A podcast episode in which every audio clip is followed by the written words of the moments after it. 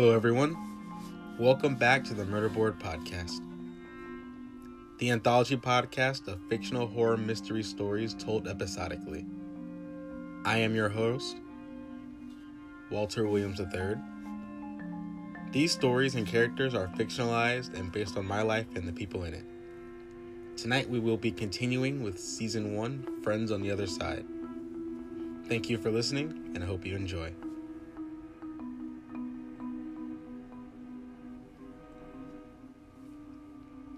Episode 3 Little Shops of Horrors. Having woken up in his hospital bed, a shower of confusion washes over Shelton. He sits up in his bed, and his memory returns quickly. He lost his leg.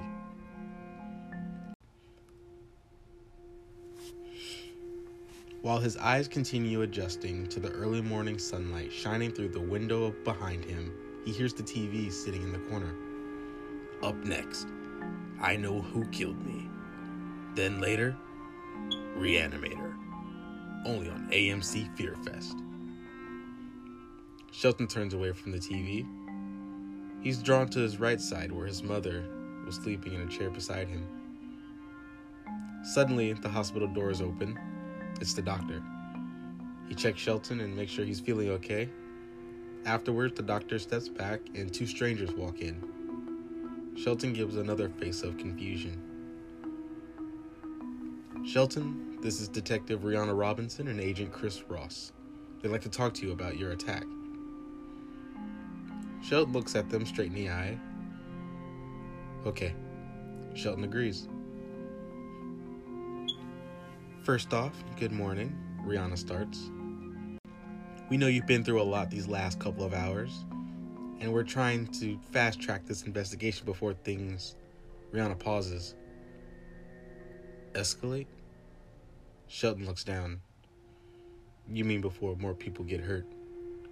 Exactly. Chris confirms.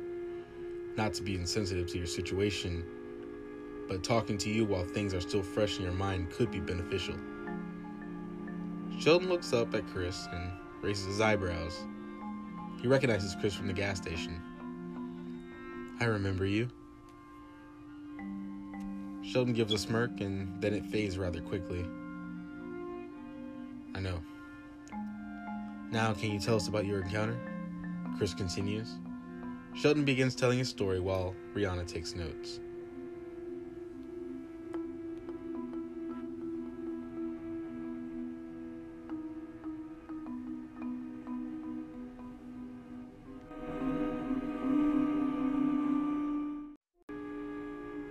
Meanwhile, Sam, Robbie, and Erica are having lunch. Sam is explaining her worries about the killer still being out there. Look, it was just one attack, and thank God Shelton didn't die. We should focus on the positives here, Robbie expresses while drinking a happy hour margarita. I know, but I'm just saying we should be more careful at night now. Things tend to get worse when this stuff happens. I just can't help but worry that. Sam's interrupted by Erica. This is only the beginning. There's an awkward silence at the table. You sound like Walter, Robbie chimes in. You're right. We need to be extra careful, but given what's happened in the past, this isn't necessarily a time to lock down the city. Erica takes a sip of her drink. Well, I'm not the only one. Roderick said he wouldn't even leave his house until the police caught them. Both Erica and Robbie laugh. Since when have the police here caught anyone? Erica says. They usually just end up dead before they get there anyway. Thanks, that makes me feel better, Sam sarcastically states. Sam sits back and sips on her almost empty glass of water. Robbie puts cash on the table and gets up. Erica follows. Look, just stay safe, and everything's gonna be fine. In fact, you should come by the hotel later on tonight, and we can talk about it a little more. Robbie says while putting his jacket on after having it resting on the empty chair next to him. Right now, we're gonna go check up on some more friends, and then we're going to Target to see Zharia and Walter. Erica leans down and gives an aside remark, and you know he's gonna want to ride home. All three chuckle and Robbie gives Sam a hug. Everything's gonna be fine. Eric and Robbie leave, and Sam sits quietly. Back at the hospital, the conversation between Shelton and the police conclude. They pack up and get ready to leave the room, but Chris stops for one more question. Thank you, Shelton, for the detailed information. No problem, Shelton replies. But, uh, there's just one more thing I need to ask. Chris walks back over to Shelton. You see, we were able to get a hold of security footage of your attack. And in the footage, you immediately run to the front door, first chance you got. But then you stopped. Shelton begins pondering, then gives an answer. He shut at the door. Took me by surprise. Rihanna cuts in now. Well, yeah, but a few seconds later. What's a few seconds mean? I was in fight or flight mode. Shelton defends. We know, Chris begins his sentence, but Rihanna finishes. Did you see someone outside? Shelton looks down once more. Was there someone outside during your attack? We found a footprint outside, just a few feet away, and our forensics team is working on that print as we speak. Rihanna restates the question. Shelton licks his lips. Yes. Chris listens closely. Why didn't you call for their help? I would think if anyone was around, you'd scream for help, Chris asked. Unless it was someone you knew. Someone who had given you pause until the glass shattered. Rihanna continued leaning forward. Shelton begins to tremble as he answers. Yes, I, I knew. Shelton, Chris commands. Who was it? Shelton looks up and begins to answer. Rihanna phone buzzes, and she steps out. What's up, Alex? So, uh, we don't have anything on the footprint yet, but we did we did find something. Well, what is it? Rihanna raises her voice. It's the bullets we found. They belong to a 32 caliber gun, and the gun is legally registered to Joshua Stevens. Rihanna turns to look through the window at the hospital room door. And let me guess, he's a friend of the victim, Shelton Norman? Rihanna guesses. Alex replies, Correct. In fact, they're roommates.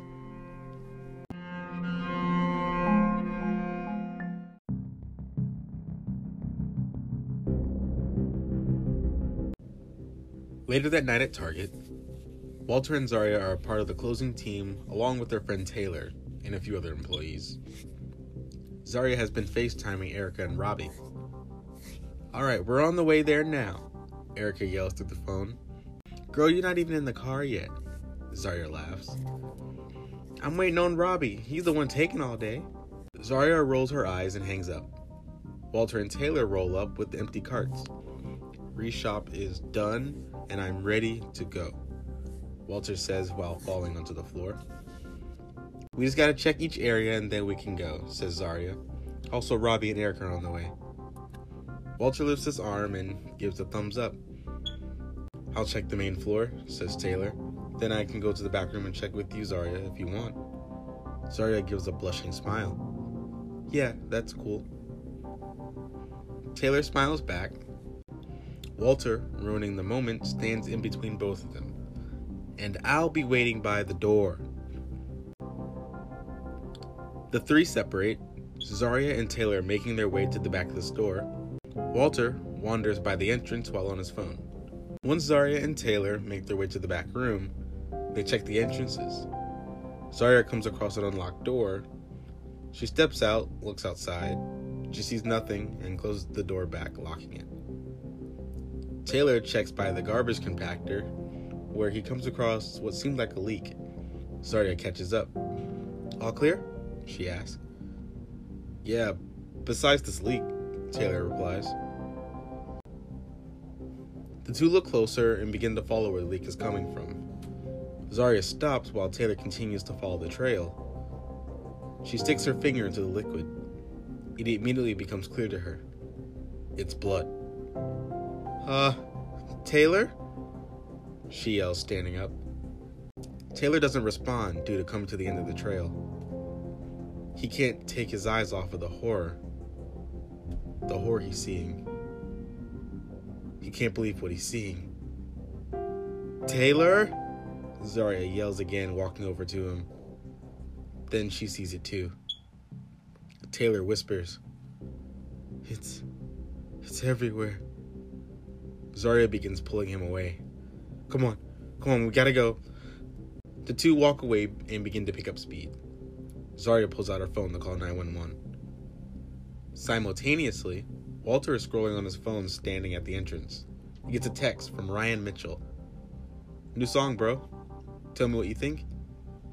Before getting a chance to reply, there's a knock on the glass of the entrance doors.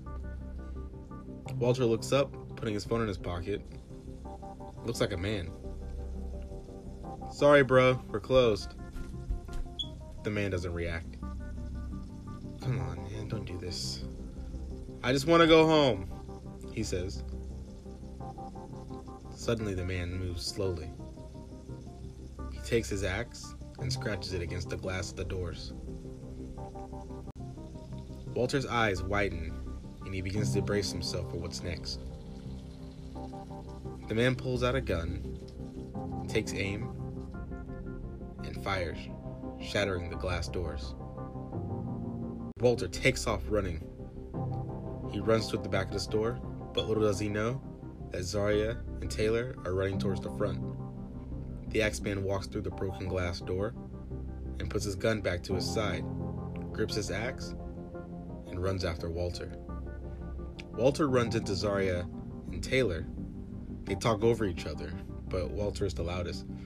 Everyone's dead! Zharia screams. He's here! Walter yells. He's coming!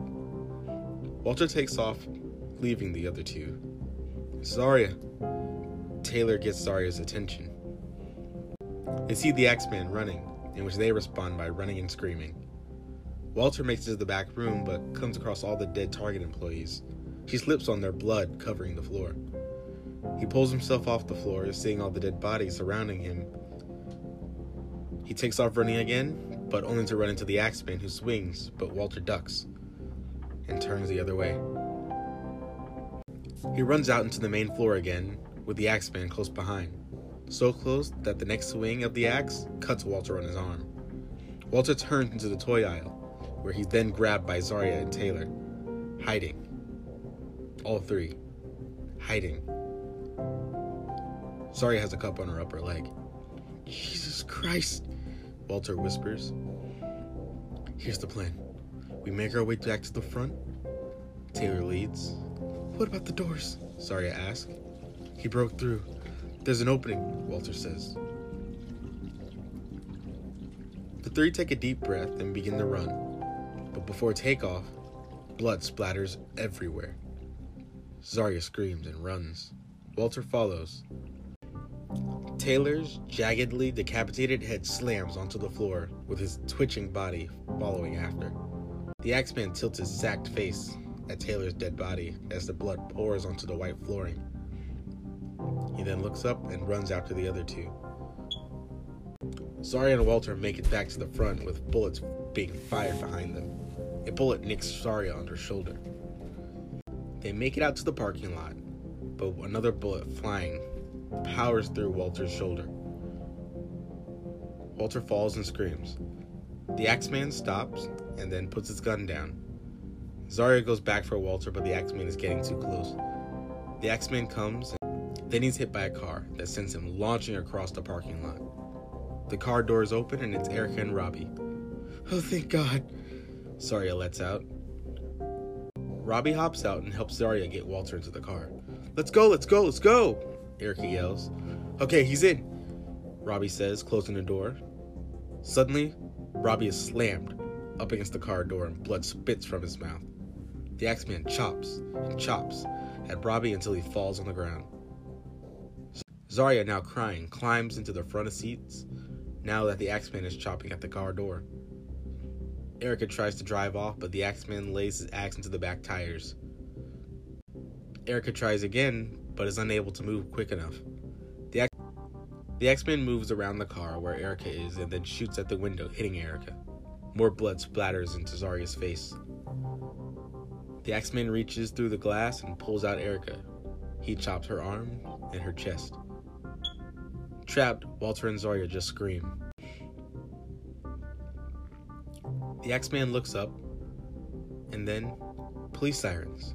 Police sirens in the distance. The Axeman turns and runs away. As police cars pull up, Walter passes out, and Zharia continues to cry.